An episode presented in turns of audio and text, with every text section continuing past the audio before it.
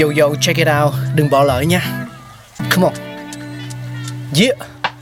Thankful we got con người sáng tạo mà sống dồi dào tình tuổi trời sao vương cao là tích tắp phát minh đầy ắp xây đắp tương lai có một không hai nhưng liệu có ai còn nhớ dùng Xin được gửi lòng biết ơn vô hạn đến những con người không ngừng sáng tạo, mang đến những phát minh mới thay đổi cuộc sống.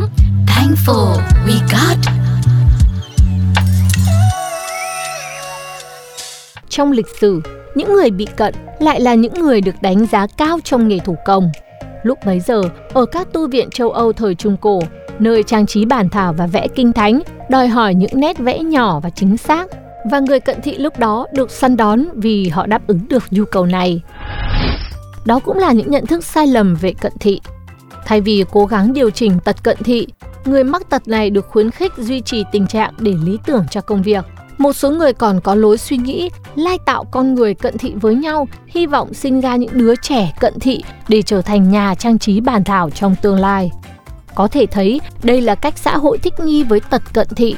Nói đúng hơn, người xưa không coi đây là một khuyết tật cần được chữa trị. Theo thống kê, tỷ lệ người cận thị tăng mạnh trong những thập kỷ gần đây. Các nhà nghiên cứu dự đoán một nửa dân số thế giới sẽ cận thị vào năm 2050. Song song đó, một nghiên cứu của College of Optometrists đã cho thấy so với những năm 1960, hiện nay tình trạng cận thị phổ biến gấp đôi ở trẻ em Anh đang diễn ra. Ở một số nước châu Á, tỷ lệ cận thị thậm chí còn đáng lo ngại hơn.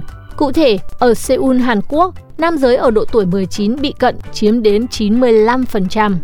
Ở thời điểm bấy giờ, các nhà nghiên cứu đã phát hiện ra những trẻ em dành ít thời gian hoạt động ngoài trời có khả năng mắc tật cận thị cao hơn trẻ em năng động tiếp xúc thiên nhiên. Từ đó, việc đổ lỗi cận thị do di truyền hoặc dùng thiết bị điện tử gần như đã được xóa bỏ. Neil Hanley, người phụ trách bảo tàng trường College of Optometrists London, Anh, đã lập luận rằng kính cận thị ra đời muộn chứng tỏ số lượng người bị cận thị không nhiều. Tật khúc xạ mắt này cũng không phải là ưu tiên cần được chữa trị. Để đối phó với tật cận thị, nhiều người đã tiến hành điều chỉnh lối sống. Đồng thời họ lựa chọn những công việc phù hợp với khả năng quan sát thay vì cố gắng chữa khỏi. Khoảng năm 350 trước công nguyên, Aristotle đã bắt đầu có những quan sát đầu tiên về tật cận thị. Ông nhận xét vì nhãn cầu của người cận thị quá dài nên chỉ có thể nhìn thấy rõ những đồ vật ở gần hơn, còn những vật ở xa có xu hướng bị mờ theo tình trạng của cận thị.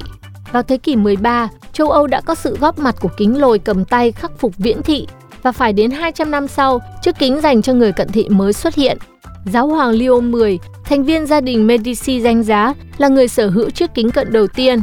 Vào thế kỷ 16, thấu kính phân kỳ dành cho người cận thị của ông xuất hiện, cụ thể trong bức chân dung của bậc thầy người Italia Raphael vẽ.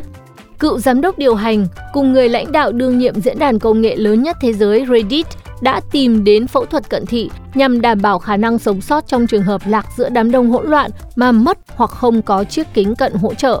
Ở quá khứ, New York Times dự đoán trên thế giới sẽ có khoảng 2,5 tỷ người có nhu cầu dùng kính cận nhưng không có kính điều chỉnh các chứng suy giảm thị lực khác nhau.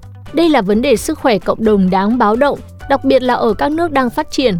Rất may, hiện nay bệnh lý về thị lực đã được chú trọng chữa trị kịp thời tận khúc xạ mắt này cũng không còn là trở ngại ảnh hưởng đến chất lượng cuộc sống của mọi người. Radio